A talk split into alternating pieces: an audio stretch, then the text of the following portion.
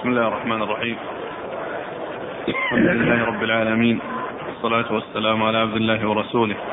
نبينا محمد وعلى آله وصحبه أجمعين. أما بعد قال الإمام الحافظ أبو عيسى الترمذي رحمه الله تعالى قال في جامعه في كتاب صفة القيامة باب ما جاء في شأن الحشر. قال حدثنا محمود بن غيلان قال حدثنا أبو أحمد الزبيري قال حدثنا سفيان عن المغيرة بن النعمان عن سعيد بن جبير عن ابن عباس رضي الله عنهما أنه قال قال رسول الله صلى الله عليه وعلى آله وسلم يحشر الناس يوم القيامة حفاة عراة غرلا كما خلقوا ثم قرأ كما بدأنا أول خلق نعيده وعدا علينا إنا كنا فاعلين.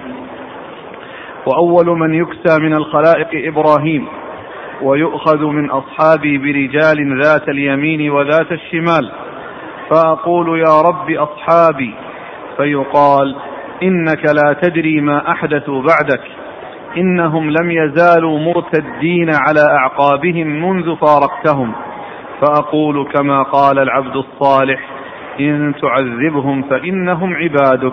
وإن تغفر لهم فإنك أنت العزيز الحكيم. قال حدثنا محمد بن بشار ومحمد بن المثنى قال حدثنا محمد بن جعفر عن شعبة عن المغيرة بن النعمان بهذا الإسناد فذكر نحوه. قال أبو عيسى هذا حديث حسن صحيح. بسم الله الرحمن الرحيم. الحمد لله رب العالمين وصلى الله وسلم وبارك على عبده ورسوله نبينا محمد وعلى آله وأصحابه أجمعين. أما بعد فيقول الإمام أبو عيسى الترمذي رحمه الله في جامعة باب في شأن الحشر. والحشر هو آه، هو ما يكون بعد البعث حيث يخرج الناس من قبورهم فيحشرون ويجتمعون في مكان واحد ثم يستشفع بعضهم يستشفعون إلى آدم وإلى أولي العزم من الرسل فيعتذرون ويقول النبي صلى الله عليه وسلم في آخر الأمر عندما تنتهي إليه يقول أنا لها فيشفع ويشفع الله عز وجل ويأتي للفصل بين عباده. وهذه الشفاعة العظمى وهي المقام المحمود الذي يحمده عليه الأولون والآخرون. صلوات الله وسلامه وبركاته عليه. و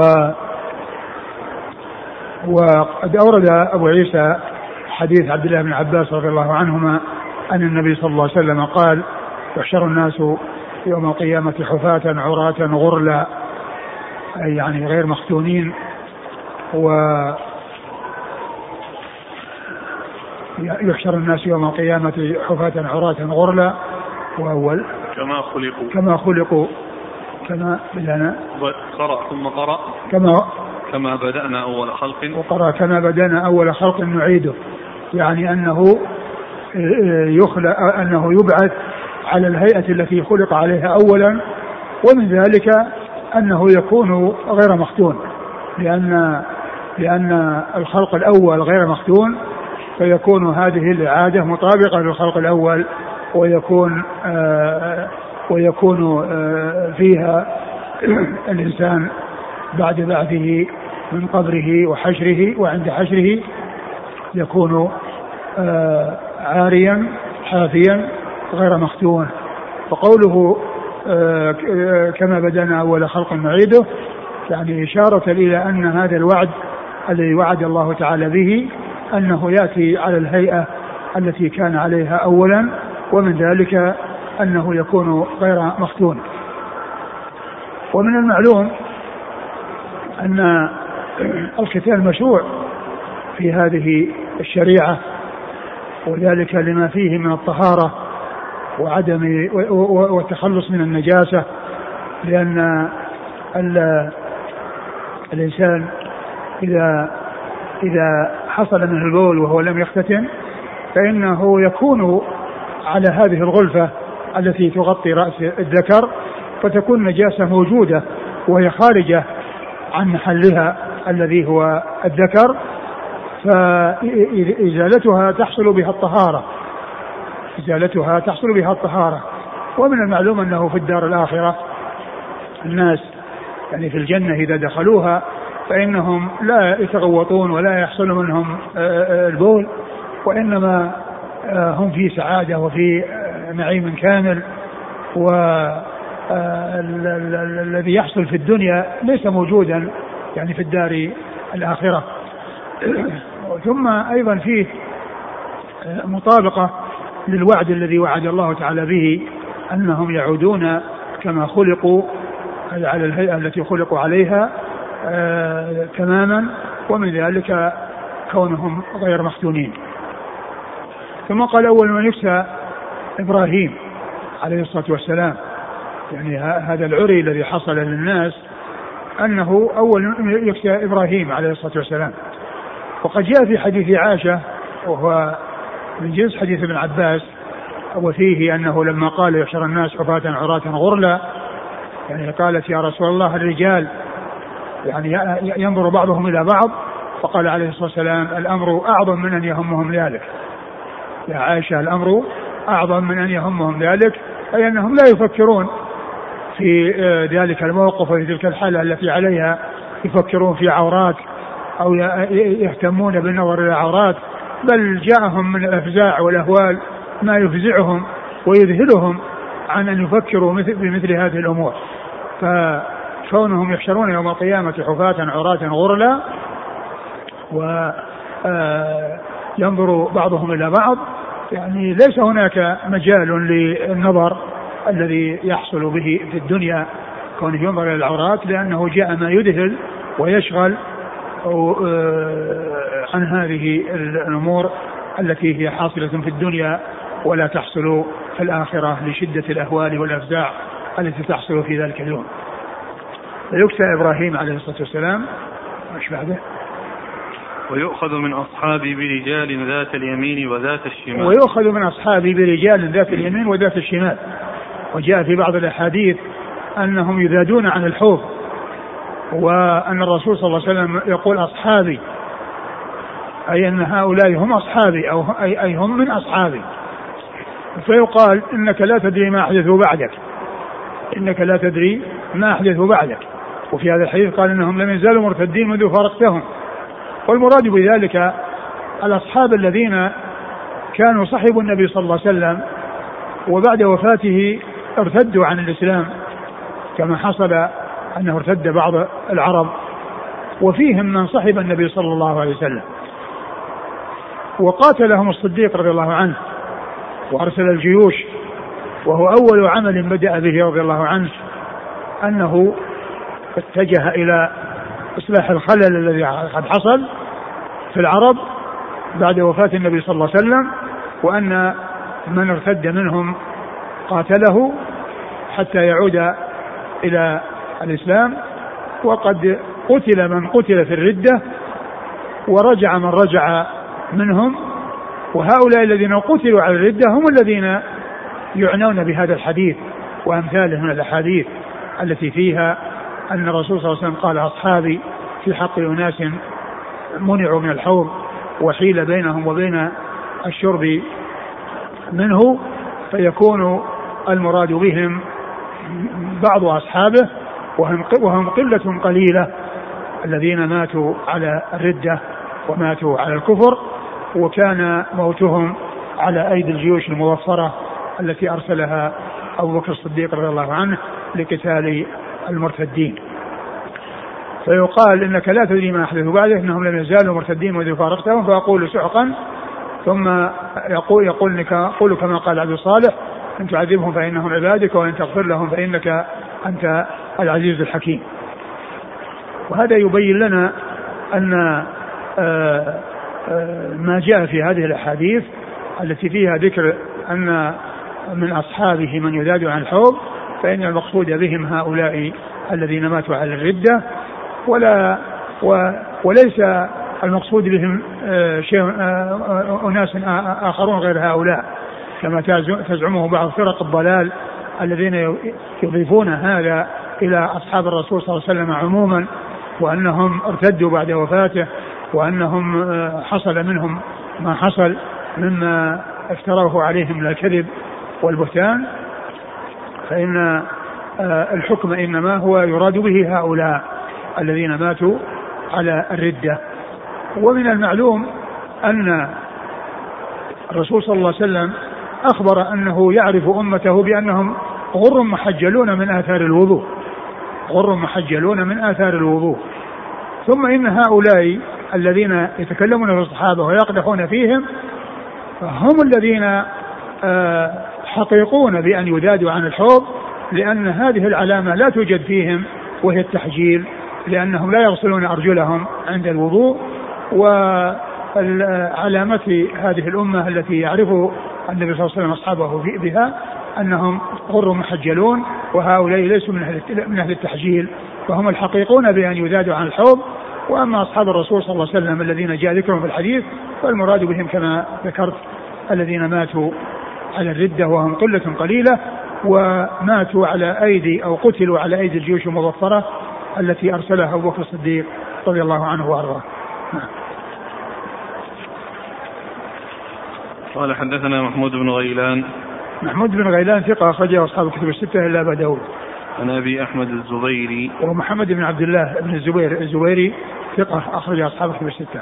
عن سفيان. سفيان هو الثوري سفيان بن سعيد بن مسروق الثوري. ثقة أخرج أصحاب الكتب الستة. عن المغيرة بن النعمان. وهو ثقة أخرج له. أصحاب الكتب إلا ابن ماجه. نعم. عن سعيد بن جبير. عن سعيد بن جبير ثقة أخرج أصحاب الكتب الستة. عن ابن عبد الله عباس بن عباس رضي الله تعالى عنهما أحد العباد له أربعة من الصحابة وأحد السبع المكثرين من حديث النبي صلى الله عليه وسلم. قال حدثنا محمد بن بشار. محمد بن بشار هو الملقب بن دار وهو ثقة أخرج له أصحاب الكتب الستة. بل هو شيخ من شيوخ أصحاب الكتب الستة. وكذلك محمد المثنى الذي معه وهو العنزي أبو موسى الزمن وهو ثقة أخرج له أصحاب الكتب الستة و, و بل هو شيخ لأصحاب الكتب الستة. وهذان الشيخان للإمام الترمذي هما شيخان لأصحاب الكتب الستة. هذان الشيخان شيخان لأصحاب الكتب الستة و وقال الحافظ بن حجر في ترجمة آه، محمد المثنى وكان هو بن دار كفر ريهان ومات في سنة واحدة ومات في سنة واحدة وهي سنة 52 و200 أي قبل وفاة البخاري بأربع سنوات. أي قبل وفاة البخاري بأربع سنوات. فكان متماثلين في أمور كثيرة في كونهم متساوون في الشيوخ والتلاميذ وكلهم بصريون وماتوا في سنة واحدة وهم من شيوخ أصحاب الكتب الستة. ولهذا قال الحافظ بن حجر في ترجمة محمد المثنى وكان هو بن دار كفرس ريهان. فرس ريهان اللي تكون متساوية يعني في المسابقة يعني لا يسبق بعضها بعضا يسبق أحدها الآخر وإنما تكون متساوية فهو متساوي أو هذان متساويان في أمور كثيرة. نعم. عن محمد بن جعفر محمد بن جعفر هو ملقب غندر البصري ثقة أخرج له أصحاب الكتب الستة. عن شعبة شعبة من الحجاج الواسطي ثم البصري ثقة أخرج له أصحاب الكتب الستة. يقول السائل هل يكون في يوم الحشر مكان خاص بالمؤمنين ومكان خاص بالكافرين لا أدري الله أعلم هل الآية إن تعذبهم فإنهم عبادك وإن تغفر لهم الآية هل هي للدعاء؟ هي آه، إجابة لأنها إجابة من من من, من عيسى لربه لما قال له أنت قلت الناس اتخذوني وأمي إلهين من دون الله؟ قال سبحانك. ثم هذا بقية الجواب.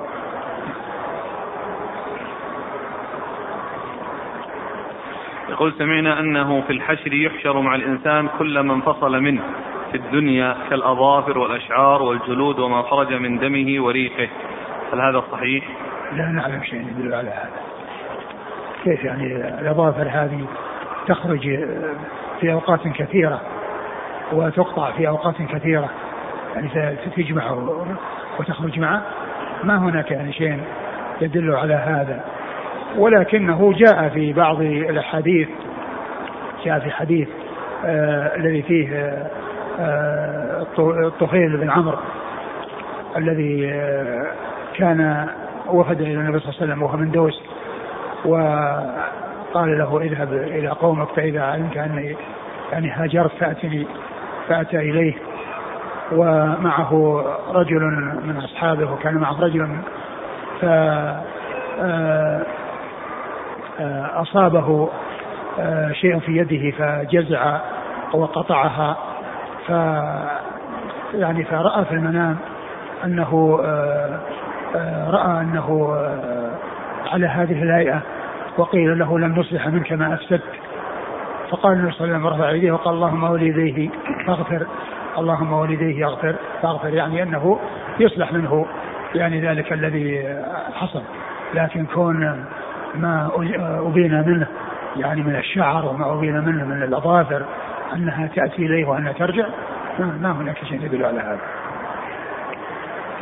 إذا كان المذادون عن الحوض كلهم من المرتدين فما وجه ذكر النبي صلى الله عليه وسلم لقوله وإن تغفر لهم؟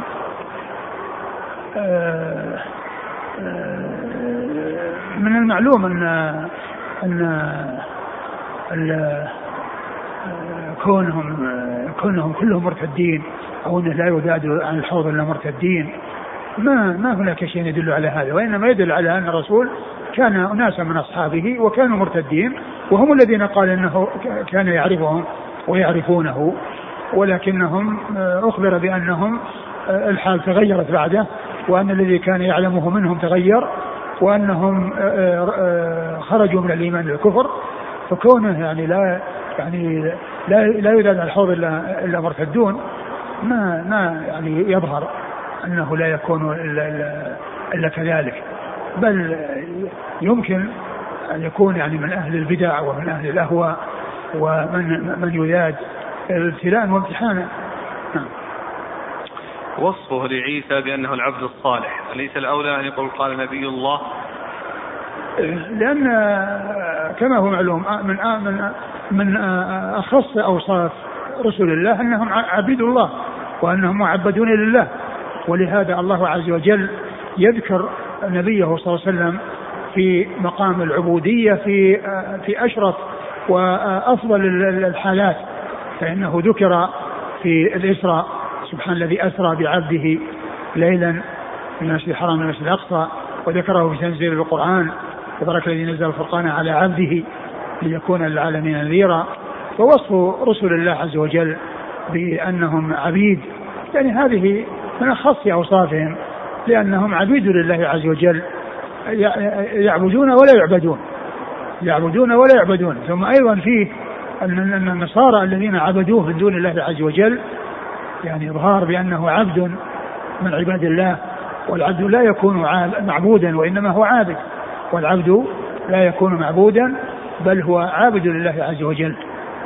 فكذلك يعني جاء يعني ذكر ذكر آه، عيسى بأنه جاء في هذه الآية ذكر عيسى بأنه كما جاء آه، في هذا الحديث كما أقول كما قال العبد الصالح. ف آه، ذكرهم أو ذكره بوصف العبودية لأن هذه من أخص أو أخص صفات رسل الله عز وجل أنهم عبيد لله عز وجل عابدون ولا يصلح أن يكونوا معبودين وعيسى عبد من دون الله وجعل مع الله وجعل ثالث ثلاثة وصار أحد الثلاثة. نعم. قال حدثنا أحمد بن منيع قال حدثنا يزيد بن هارون قال أخبرنا بهز بن حكيم عن أبيه عن جده رضي الله عنه أنه قال سمعت رسول الله صلى الله عليه وعلى آله وسلم يقول إنكم محشورون رجالا وركبانا وتجرون على وجوهكم. وفي الباب عن أبي هريرة رضي الله عنه قال أبو عيسى هذا حديث حسن صحيح. ثم ورد حديث معاوية بن حيدر رضي الله عنه عن النبي صلى الله عليه وسلم قال إنكم محشورون رجالا وركبانا وتجرون على وجوهكم. وقوله رجالا هذا جمع راجل لأنه آه، مع الركبان والركبان آه، هم الراكبون والرجال هم الراجلون. فإن الرجال تأتي جمع رجل وتأتي جمع لراجل. تأتي لرجل الذي هو يعني آه، الذكر يعني مقابل المرأة وتأتي لجمع راجل وهو الذي يمشي على رجلين. كما جاء في القرآن وأدف الناس بالحج يأتوك رجالا وعلى كل ضامر يأتينا من كل فج عميق يعني رجالا وركبانا يعني راكبين ومشاة يأتون للحج مشاة على أرجلهم وركبانا على الدواب التي تحملهم. فقال إنكم محشورون رجالا وركبانا وتجرون على وجوهكم. وجاء في بعض الأحاديث أنه أومأ أشار إلى الشام. يعني وهذا حشر دنيوي. هذا حشر في, في, في الدار الدنيا. لأن الناس يحشرون إلى إلى الشام وإلى يعني يحشرون إلى هناك. كما جاء في بعض الأحاديث أنه تخرج نار تسوق الناس. يعني تقيل معهم حيث قالوا وتبيت حيث باتوا. يعني أن هذا إنما هو في الدنيا. وليس هذا في الآخرة. نعم. قال حدثنا أحمد بن منيع. أحمد بن منيع ثقة أخرج أصحاب كتب الستة. عن يزيد بن هارون. هو الواسطي وهو ثقة أخرج أصحاب كتب الستة. عن بهز بن حكيم. وهو صدوق أخرج له. البخاري تعليقا وأصحاب السنن. البخاري تعليقا وأصحاب السنن. وأبوه كذلك أخرج له البخاري تعليقا وأصحاب السنن. وجده الذي هو الصحابي معاوية بن حيدة اخرج له البخاري وأصحاب السنن. فيكون الثلاثة هؤلاء الذين هم الجد والابن والحفيد كلهم خرج لهم البخاري تعليقا وأصحاب السنن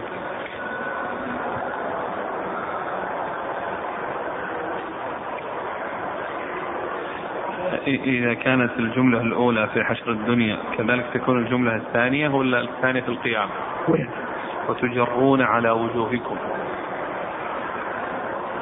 الذي يبدو أن الحديث واحد يعني الحديث واحد معناه أن الناس يعني آه، يساقون يعني إلى إلى ذلك المكان الذي هو الحشر. يعني وهما إلى الشام. قال رحمه الله تعالى باب ما جاء في العرض. قال حدثنا أبو كريب قال حدثنا وكيع عن علي بن علي عن الحسن عن أبي هريرة رضي الله عنه أنه قال قال رسول الله صلى الله عليه وعلى آله وسلم يعرض الناس يوم القيامة ثلاث عرضات.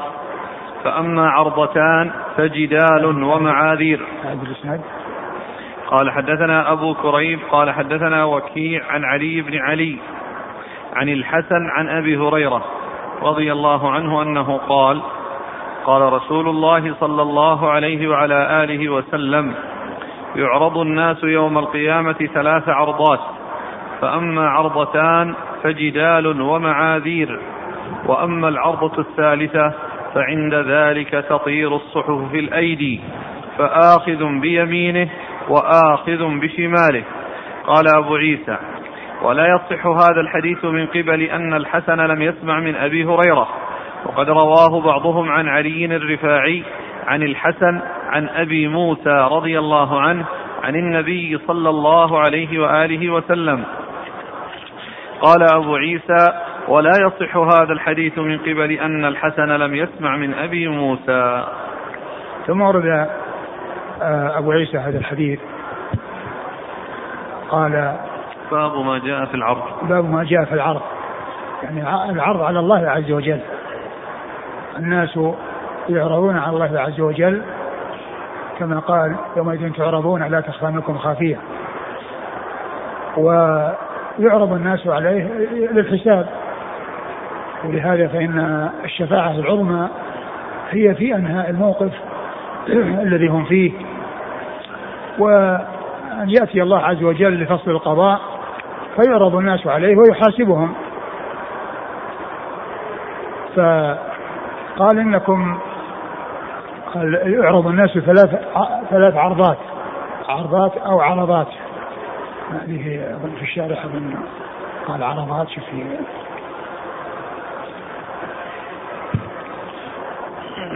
بفتحتين. نعم. ثلاث عرضات. لأنهم يعرضون ثلاث عرض فالعرض الأولى والثانية جدال ومعاذير والثالثة فيها تطاير الصحف. التي هي انتهاء الحساب و وزن الأعمال وأن كل يأخذ صحيفته بيمينه أو بشماله. وقوله ثلاث عرضات جدال ومعاذير. الجدال يعني كونهم يعني آه، يقولون يعني عن الرسل أو أنهم ما بلغوا أو أنهم يعني لم تبلغهم الرسالة. والمعاذير يعني يعتذرون عن الذي قد حصل منهم وأنهم أخطأوا. والعرضة الأخيرة هي والثالثة أنهم تتطاير الصحف في أيديهم. والحديث ضعيف من الطريقين التي ذكرهما المصنف كما أشار المصنف نفسه إلى ضعفهما من جهة أن الحسن لم يسمع من أبي هريرة وكذلك من أبي موسى وهو أيضا مدلس لو كان قد سمع فإن حديث رواية المدلس فإنها غير ثابتة حتى يوجد التصريح بالسماع اذا كان آه، ممن سمع آه، إذا كانت روايته ممن سمع منه. لأن المدلس هو أن يروي عن شيخه الذي سمع منه ما لم يسمعه منه بلفظ مهم من السماع.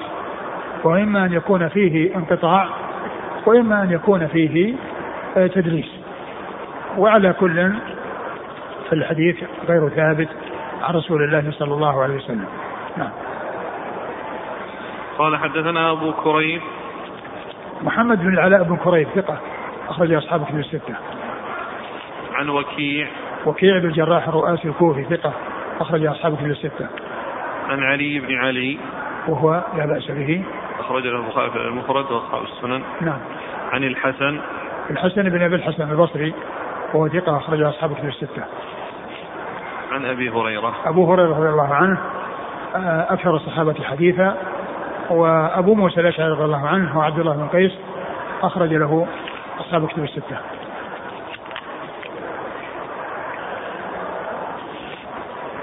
قال رحمه الله تعالى باب منه قال حدثنا سويد بن نصر قال أخبرنا ابن المبارك عن عثمان بن الأسود عن ابن أبي مليكة عن عائشة رضي الله عنها أنها قالت سمعت رسول الله صلى الله عليه وعلى آله وسلم يقول من نوقش الحساب هلك. قلت يا رسول الله إن الله تعالى يقول فأما من أوتي كتابه بيمينه فسوف يحاسب حسابا يسيرا. قال ذلك العرض. قال أبو عيسى هذا حديث صحيح حسن ورواه أبو ورواه أيوب أيضا عن, عن ابن أبي مليكة. ثم ورد حديث عائشة رضي الله تعالى عنها وهو أن النبي صلى الله عليه وسلم قال من نوقش الحساب هلك. يعني من نوقش على كل نعمة أنعم الله تعالى بها على العبد فإنه يهلك لأن الإنسان لا يؤدي شكر النعم التي أنعم الله تعالى بها عليه وإنما آه، آه، حصول السعاده وحصول الفوز بالنعيم إنما هو فضل من الله عز وجل لتجاوزه وعدم محاسبته ومناقشته على كل شيء. ولهذا فإن آه الذي يهلك هو الذي يناقش الذي يناقش على على على على كل شيء حصل منه. وكذلك النعم التي أنعم الله تعالى بها عليه هل صرفها فيما يرضي الله عز وجل أو استعملها في غير ما يرضي الله؟ من نوقش على كل شيء فإنه لا بد وأن يهلك. ولكن من الناس من لا يناقش وإنما يعرض على الله عز وجل و آه، ولا يناقشه. فهذا هو الذي ينجو. وإلا لو نوقش كل أحد على ما حصل فإن فإنه كما قال الرسول صلى الله عليه وسلم من نوقش الحساب هلك. لأن الناس لا يؤدون شكر النعم التي أنعم الله تعالى بها عليهم. نعم. قال حدثنا سويد بن نصر. أه سويد بن نصر ثقة أخرجه أخرج له الترمذي. والنسائي. النسائي نعم. عن ابن المبارك. عبد الله المبارك المروزي ثقة أخرج أصحاب الكتب الستة. عن عثمان بن الأسود. وهو؟ ثقة أخرج أصحاب الكتب. نعم. عن ابن أبي مليكة. وهو؟ عبد الله. أخرج أصحاب الكتب الستة. عن عائشة. أم المؤمنين رضي الله عنها وأرضاها الصديقة بن الصديق. وهي ممن أكثر الرواية عن رسول الله صلى الله عليه وسلم. قال رحمه الله تعالى باب منه. قال حدثنا سويد بن نصر قال أخبرنا ابن قال أخبرنا ابن المبارك. هو الشارح ذكر في التعليق في الشرح. قال أن هذا الحديث نفس هذا السياق ليس فيه يعني آه، معارضة لأنه جاء من نوقش الحساب. فقالت أليس الله يقول؟ فقال آه، إنما ذلك العرض وإنما جاء بلفظ آخر إيش قال؟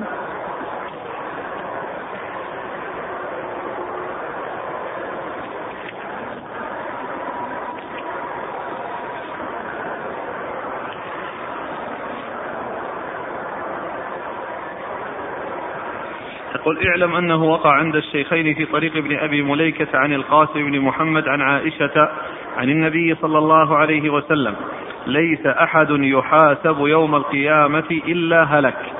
فقلت يا رسول الله أليس قد قال الله فأما من أوتي كتابه بيمينه فسوف يحاسب حسابا يسيرا؟ قال رسول الله صلى الله عليه وسلم إنما ذلك العرض الحديث. فعلى هذه الرواية تظهر المعارضة بينها وبين قوله تعالى المذكور. نعم، قال قال في الأول ليس أحد يحاسب. ليس أحد يحاسب إلا هلك.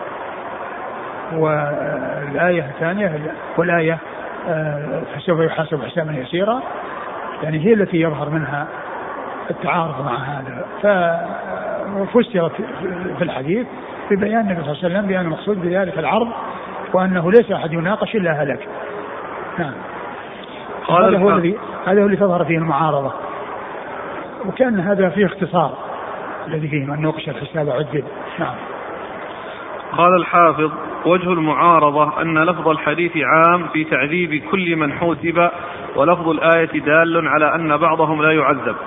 وطريق الجمع أن المراد بالحساب في الآية العرض وهو إبراز الأعمال وإظهارها فيعرف صاحبها فيعرف صاحبها بذنوبه ثم يتجاوز عنه.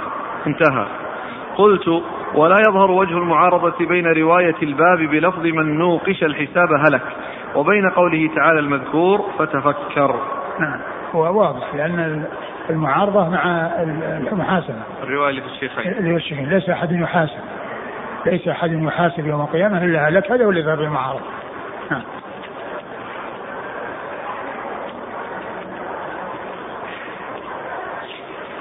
قال رحمه الله تعالى باب منه. قال حدثنا سويد بن نصر قال أخبرنا ابن المبارك قال أخبرنا إسماعيل بن مسلم عن الحسن وقتادة عن أنس رضي الله عنه عن النبي صلى الله عليه وعلى آله وسلم أنه قال يجاء بابن آدم يوم القيامة كأنه بذج فيوقف بين يدي الله فيقول الله له أعطيتك وخولتك وأنعمت عليك فماذا صنعت؟ فيقول يا ربي جمعته وثمرته فتركته أكثر ما كان فارجعني آتك به. فيقول له أرني ما قدمت.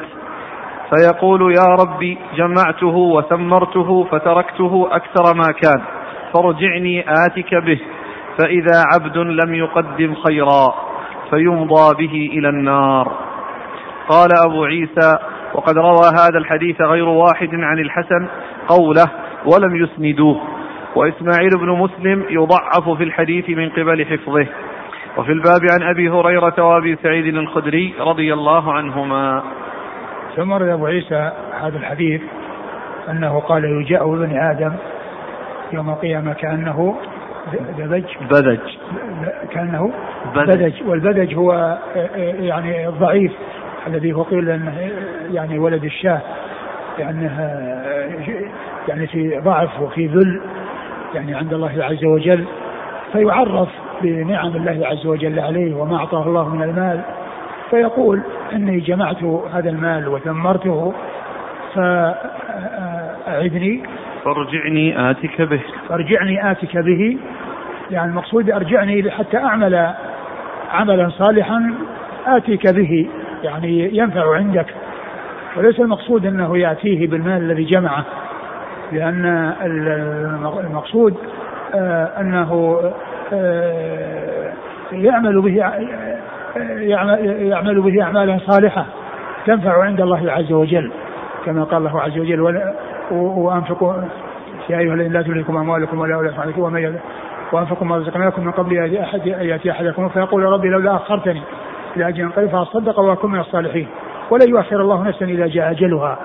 والله خبير ما تعملون.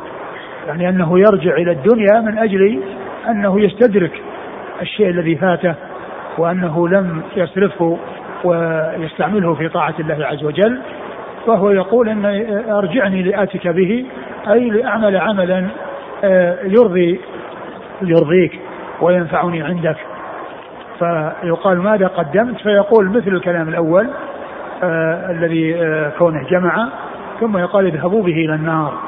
والحديث كما ذكر المصنف هو ضعيف لأن فيه هذا الرجل الذي قال يضعف في الحديث.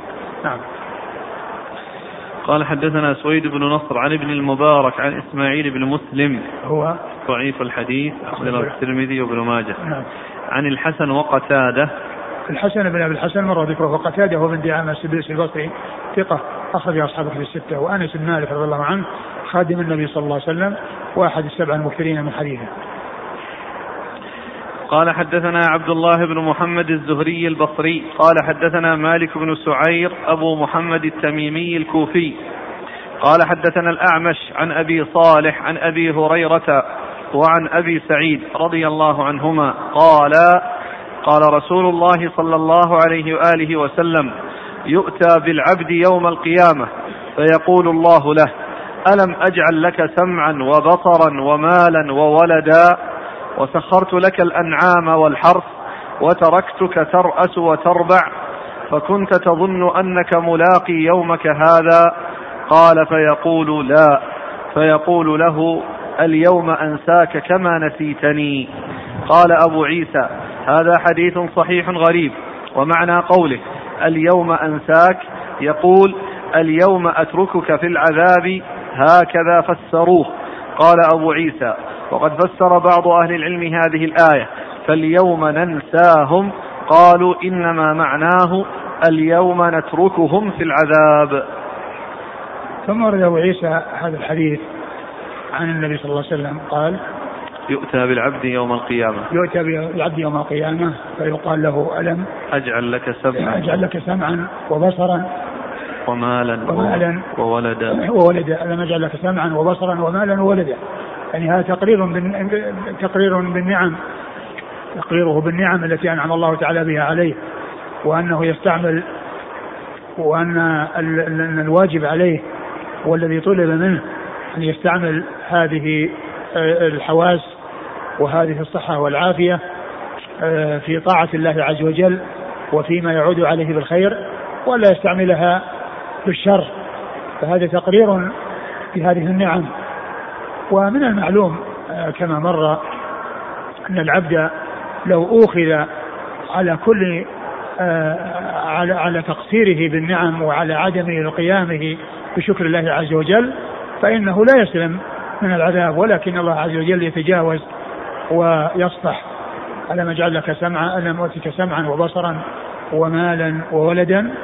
وسخرت لك الأنعام وسخرت لك الأنعام والحرث. سخر له الأنعام. التي هي بهيمة الأنعام يستخدمها ويستفيد منها وكذلك الحرث الذي هو يزرع ويستثمر الأرض بخروج آه، آه، الطيبات من الرزق منها.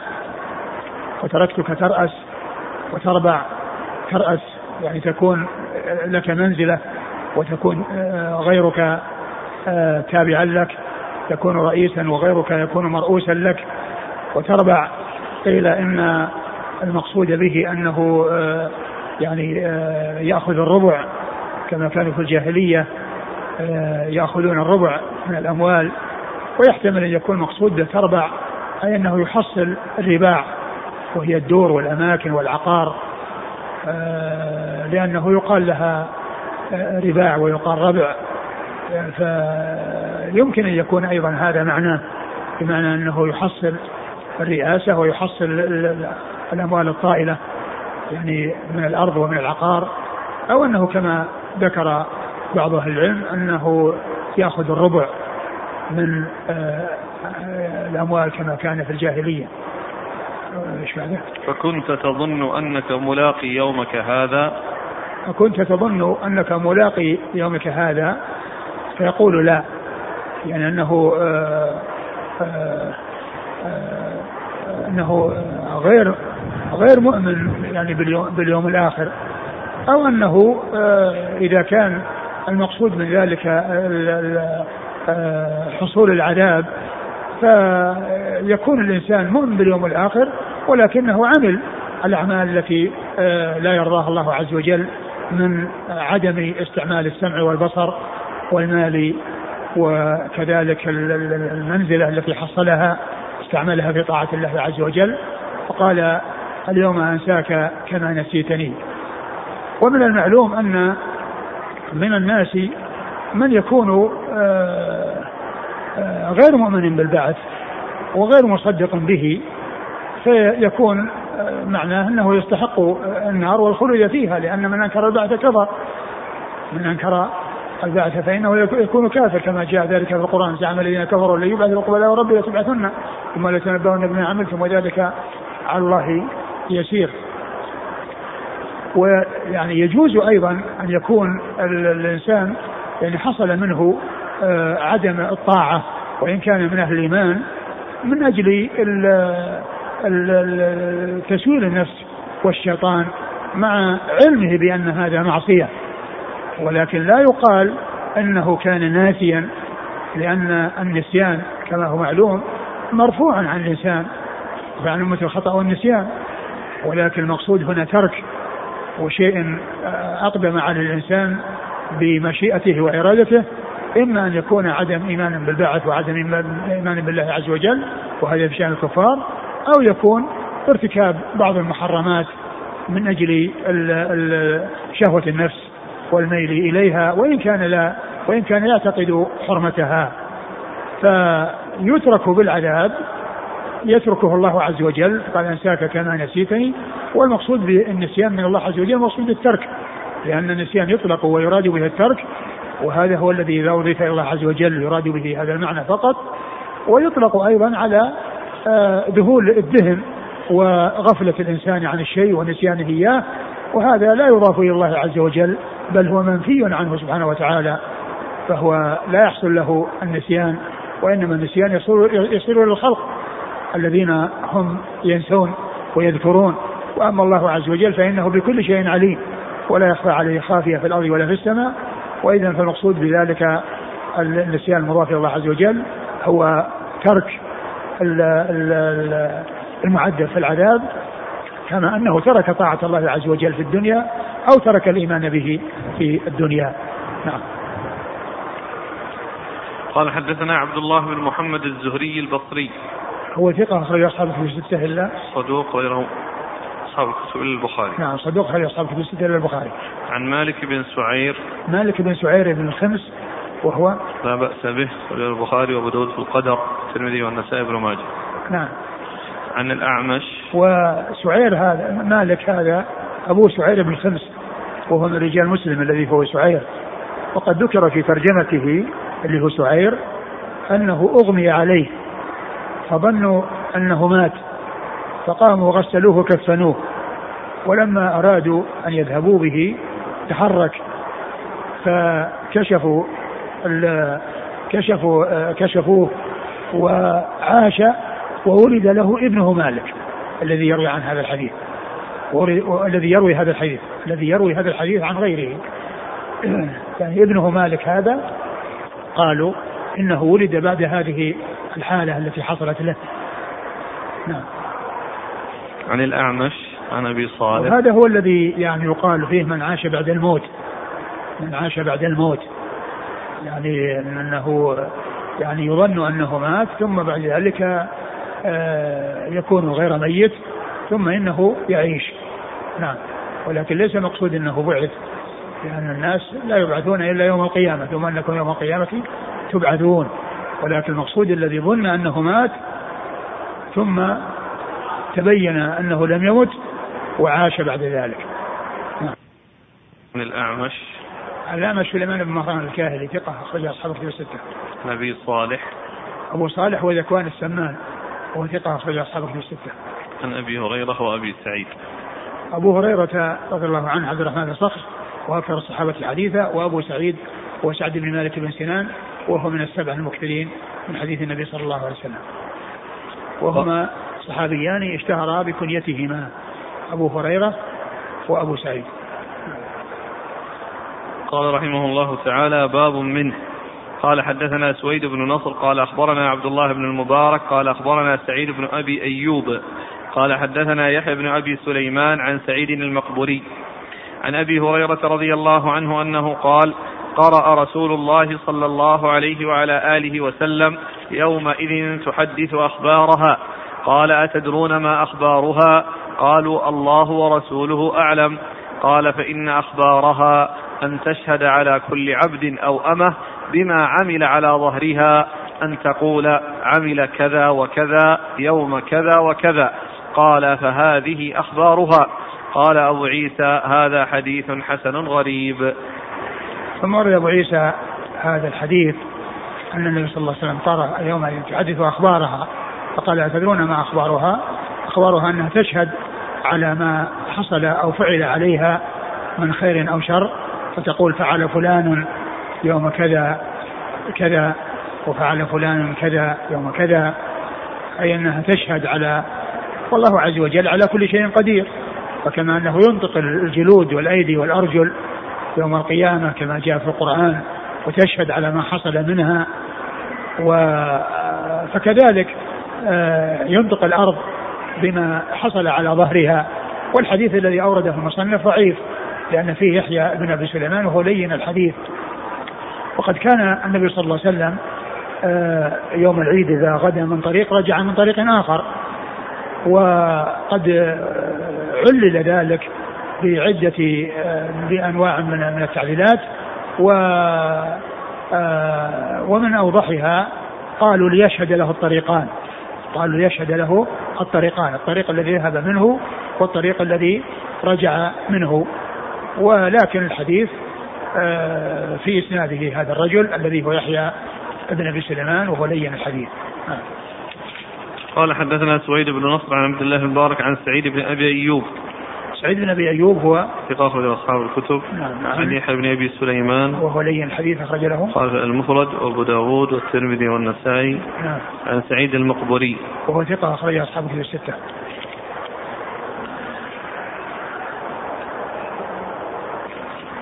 الحديث آه، له شيء يقوى به؟ نعم والله ما أعلم ما أعلم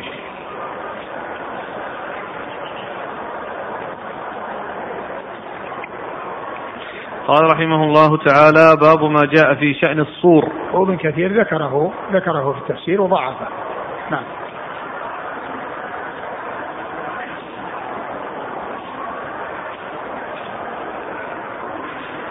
قال رحمه الله تعالى باب ما جاء في شأن الصور.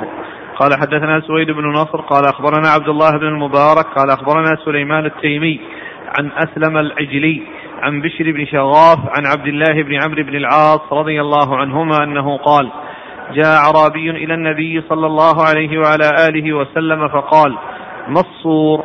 قال قرن ينفخ فيه. قال أبو عيسى هذا حديث حسن وقد روى غير واحد عن سليمان التيمي ولا نعرفه إلا من حديثه. ثم أبو عيسى في الصور؟ والصور كما جاء في هذا الحديث بيانه وتفسيره بأنه قرن ينفخ فيه. و والصور جاء في القرآن النفخ في الصور. وهذا الأعرابي سأل عن الصور فقال إنه قرن ينفخ فيه. آه، فيحصل يعني بالنفخ الفزع الذي جاء الذي يكون عند الموت عند نهاية الدنيا ويكون أيضا آه، النفخ الثاني الذي يكون فيه الموت لمن كان حيا. في آخر الزمان ثم النفخ الثالث يكون للخروج من القبور نعم قال حدثنا سويد بن نصر عن عبد الله المبارك عن سليمان التيمي سليمان بن طرخان التيمي ثقة أخرج أصحاب الكتب الستة. عن أسلم العجلي. وهو ثقة أخرج له. أبو داود والترمذي والنسائي. نعم. عن بشر بن شغاف. وهو ثقة أخرج أبو داود والترمذي والنسائي. نعم. عن عبد الله بن عمرو بن العاص. عبد الله بن عمرو بن العاص رضي الله عنهما أحد العباد الأربعة من أصحاب النبي صلى الله عليه وسلم وحديثه أخرجه أصحاب الكتب الستة.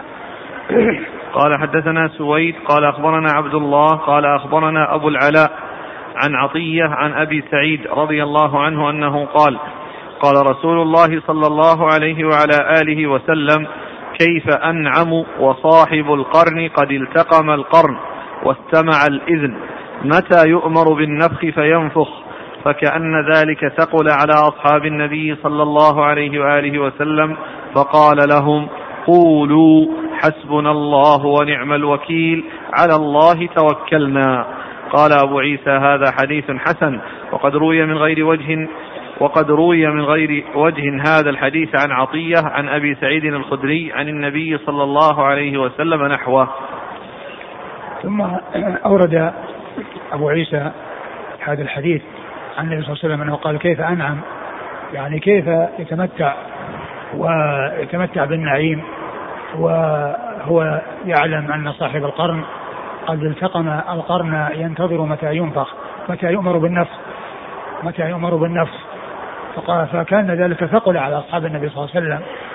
فقال قولوا حسبنا الله حسبنا الله ونعم الوكيل على الله توكلنا.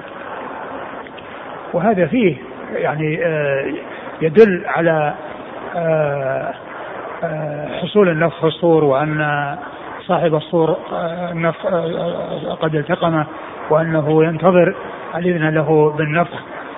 والحديث في إسناده عطية العوفي وقد ذكر المصنف أنه جاء من طرق عنه وهو ضعيف ولكنه جاء من طرق أخرى عن غير عطية فيكون حسنا كما قال المصنف له يعني حسن يعني لغيره. وإلا فإن الحديث بهذا الطريق هو آه، ضعيف. ولكنه الحسن من أجل أنه جاء من طريق أخرى غير طريق آه، وأنه عن عن عن, عن أبي صالح عن أبي هريرة. نعم. قال حدثنا سويد عن عبد الله عن عن أبي العلاء. أبي العلاء خالد بن طهمان صدوق خرجه الترمذي. نعم. عن عطية. عطية العوفي وهو صدوق يخطئ كثيرا. نعم. البخاري المفرد وابو داود والترمذي وابن ماجه. نعم. عن أبي سعيد. عن أبي سعيد الخدري رضي الله عنه. عن أبي سعيد الخدري رضي الله عنه هو عن أبي سعيد. ذاك عن الحديث الآخر فيه أبو صالح. نادي عن أبي سعيد ولا عن شوف الشرح ذكره. أشار إليه.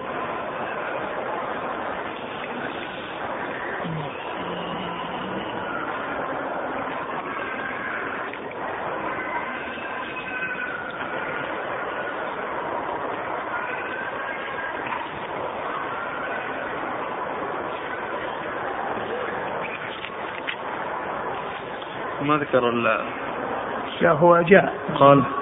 نعم.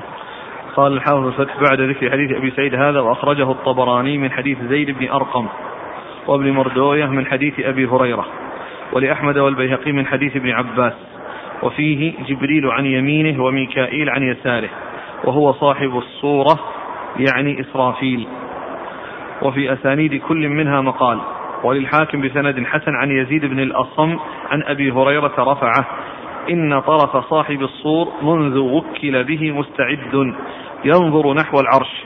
مخافة أن يؤمر قبل أن يرتد إليه طرفه كأن عينيه كوكبان دريان. انتهى. لا هو في طريقة أخرى.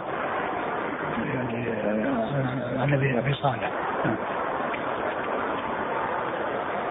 فقوله حسن أي حسن لغيره.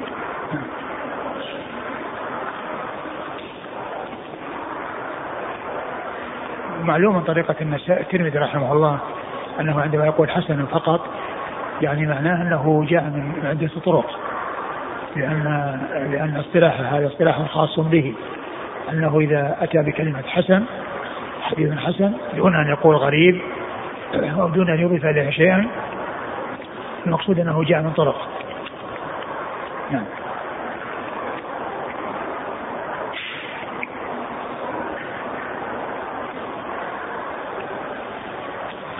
قال رحمه الله تعالى باب ما جاء في شأن الصراط. قال حدثنا علي بن حجر قال أخبرنا علي بن مسهر عن عبد الرحمن بن إسحاق عن النعمان بن سعد عن المغيرة بن شعبة رضي الله عنه أنه قال قال رسول الله صلى الله عليه وعلى آله وسلم شعار المؤمن على الصراط ربي سلم سلم. قال أبو عيسى هذا حديث غريب من حديث المغيرة بن شعبة لا نعرفه إلا من حديث عبد الرحمن بن إسحاق وفي الباب عن أبي هريرة. ثم ورد أبو عيسى هذا الحديث. باب ما جاء في شأن الصراط. باب ما جاء في شأن الصراط. والصراط هو منصوب على متن جهنم. والذي يذهب إلى الجنة يمر به. ومن شاء الله عز وجل أنه يقع في النار وقع فيها إذا كان من أهل الإيمان. والتوحيد فيعذب على مقدار جرمه ثم يخرج من النار ويدخل الجنة. ومن آه، تجاوز الله عنه فإنه يمر بالصراط ويتجاوزه. وفي هذا الحديث أنهم شعارهم اللهم سلم سلم يعني سلم من الوقوع في النار. ولكن الحديث ضعيف لأن في عبد الرحمن بن إسحاق وكذلك شيخه يعني فيه كلام.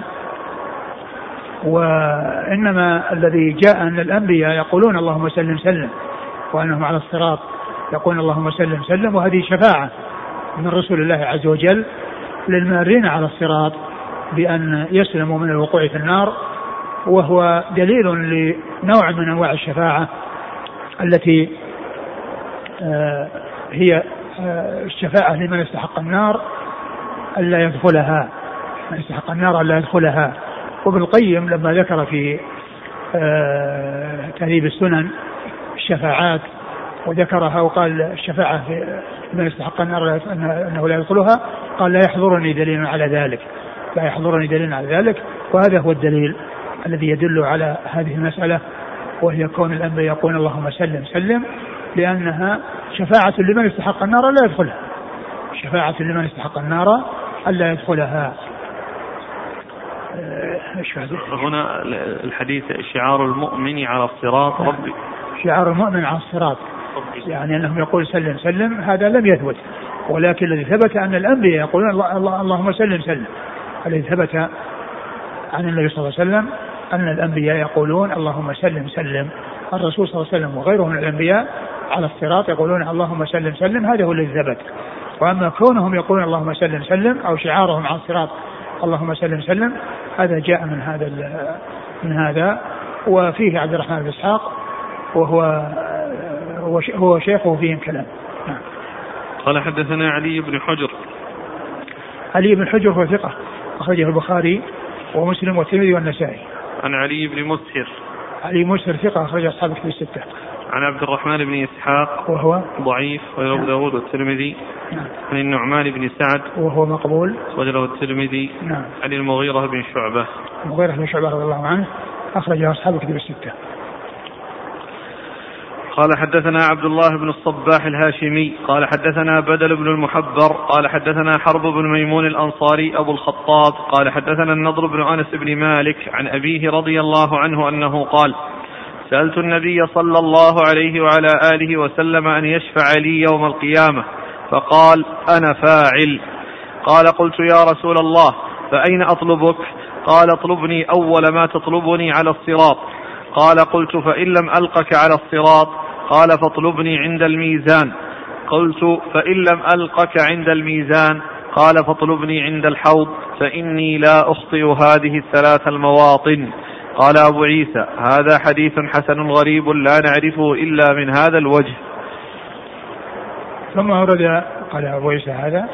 حديث حسن غريب لا نعرفه إلا من هذا الوجه. ثم ورد أبو عيسى هذا الحديث عن أنس بن مالك رضي الله عنه أنه قال أنه طلب منه أن يشفع له فقال أين أجدك؟ قال اطلبني عند الصراط ثم عند الميزان ثم عند الحوض. وهذه الأماكن هي التي يحتاج آه، فيها إلى الشفاعة لأن الحوض يعني فيه آه، الذود عنه وكذلك وكذلك عند الميزان يعني آه، فيه وزن الأعمال وتطاير الصحف والمعدب معدب والمنعم منعم ويحتاج عنده إلى الشفاعة وكذلك عند الصراط كما جاء في الحديث اللهم سلم سلم بالنسبة للصحابة. و وقد قال بعض أهل العلم أن الحوض يكون بعد الصراط. أن الحوض يكون بعد بعد الصراط. وذلك أنه قال أول ما تطلبني تطلبني عند الصراط. ومعنى ذلك أنه أن الحوض يكون وراءه ويكون بعده. وبعض أهل العلم قال إن فيه حوض قبل الصراط وحوض بعده. والمشهور عند أهل العلم أن الحوض يكون أولا ثم الميزان ثم الصراط. لأن الصراط يعني ليس بعده بعد تجاوزه إلا الوقوف على القنطرة التي تكون بين الجنة والنار لتحصيل الاقتصاد فيما بينهم. ويحتمل أن يكون يعني كما قال بعض العلم أنه حوض آخر. والله تعالى أعلم. لكن المشهور عند أهل العلم أنه الحوض أولا. ثم الميزان ثم الصراط وهي مرتبة بترتيب كلمة حمص الحاء للحوض والميم للميزان والصاد للصراط. وهذه من الكلمات التي آه، يحفظ بها الترتيب يحفظ بها الترتيب. وكذلك يعني آه، ذكروا أن أعمال يوم النحر الأربعة التي هي الرمي والنحر والحلق والطواف التي فعلها الرسول صلى الله عليه وسلم بهذا الترتيب. قالوا إنها كلمة رنحط الراء للرمي والنون للنحر والحلق الطواف للحلق للطواف. وأحيانا يعني يؤتى بالكلمات بالحروف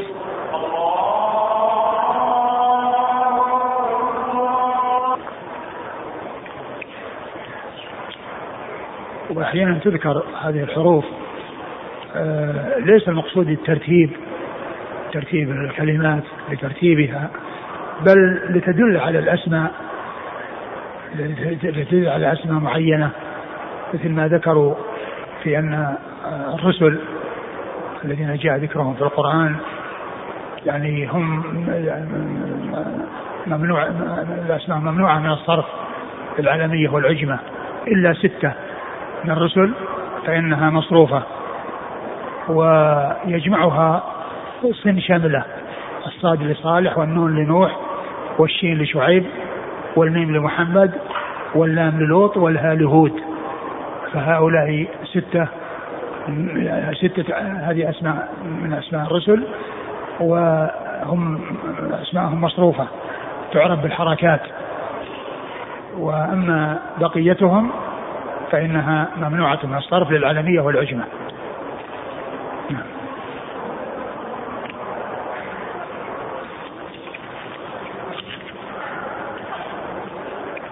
قال حدثنا عبد الله بن الصباح الهاشمي. هو؟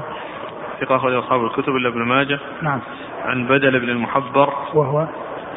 ثقة أخرج البخاري ومسلم. نعم. البخاري وأصحاب السنن. نعم. عن حرب بن ميمون الأنصاري. وهو؟ صدوق له مسلم والترمذي وابن ماجه في التفسير. نعم. عن النضر بن أنس بن مالك. وهو ثقة أخرج له. أصحاب الكتب. نعم. عن أبيه النضر بن أنس؟ نعم. نعم عن أبي أنس رضي الله عنه. نعم. هذا باب ما جاء في الشفاعة. والله تعالى أعلم وصلى الله وسلم وبارك على أبي ورسول نبينا محمد وعلى آله وأصحابه أجمعين. جزاكم الله خيرا وبارك الله فيكم. ألهمكم الله الصواب ووفقكم الحق نفعنا الله ما سمعنا غفر الله لنا ولكم وللمسلمين أجمعين.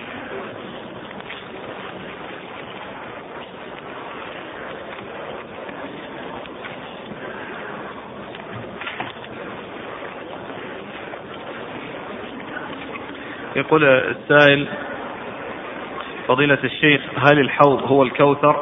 وهل يكون في أرض المحشر؟ الكوثر هو في الجنة. نهر في الجنة كما جاء في الحديث. وقالوا إنه يصب فيه يعني ميزاب أو ميزابان يعني يصبان في الحوض. يعني فيكون الماء الذي في الحوض هو نفس الماء الذي من من نهر الكوثر نعم. يقول هل صح أن خالد بن الوليد رضي الله عنه قتل مالك بن نويرة في حروب الردة وأخذ زوجته وأن عمر رضي الله عنه وجد عليه لأجل ذلك كما ذكره الذهبي في تاريخ الإسلام المجلد الثالث. لا أدري. فيه آه، الشارح ذكر في كلام بعض العلماء عن الاستراط الاستراط و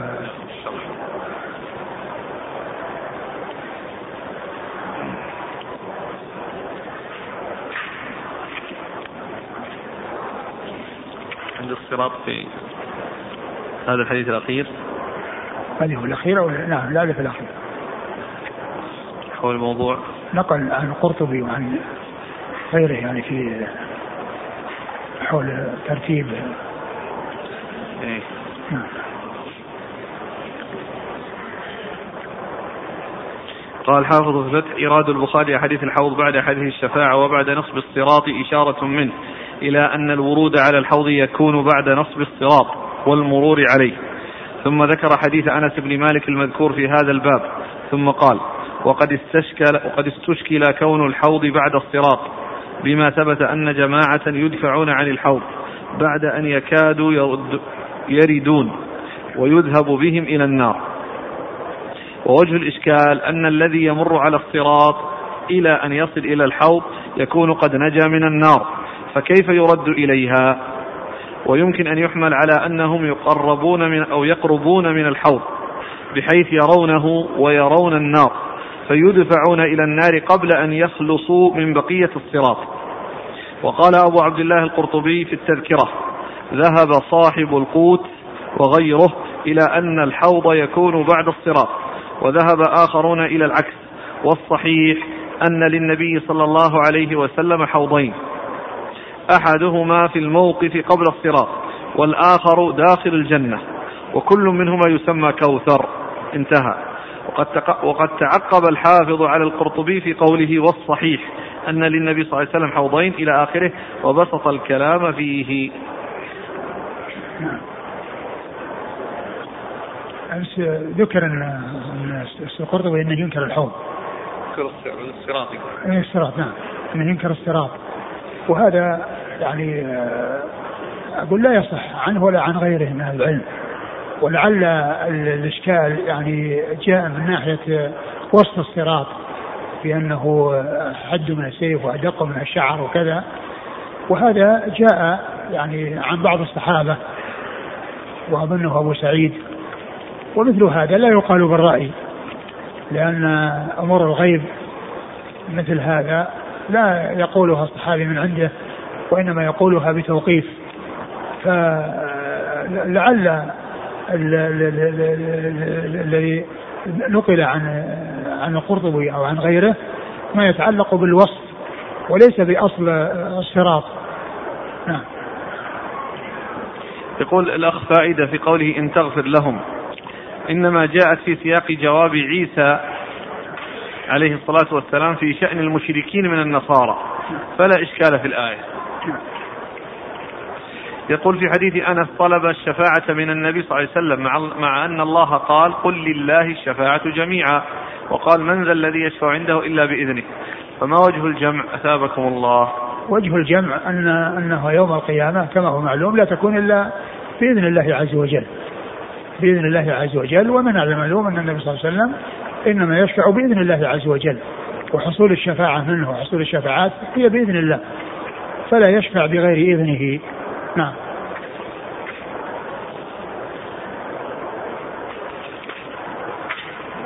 يقول بارك الله فيكم ما هو أقدم كتاب في السيرة النبوية؟ وما هو الكتاب الذي تنصحنا به في السيرة؟ ما أستطيع أن أقول إن هذا أقدم كتاب في السيرة النبوية. يعني فيه سيرة آه، ابن إسحاق. طبعا هو متقدمين. وابن هشام يعني يعني الذي موجود هو يعني مختصرها أو اللي هو عند ابن هشام. لكن أول كتاب ما أستطيع أن أحدده لكنها موجوده في في كتب الحديث في صحيح البخاري صحيح مسلم وغيرها.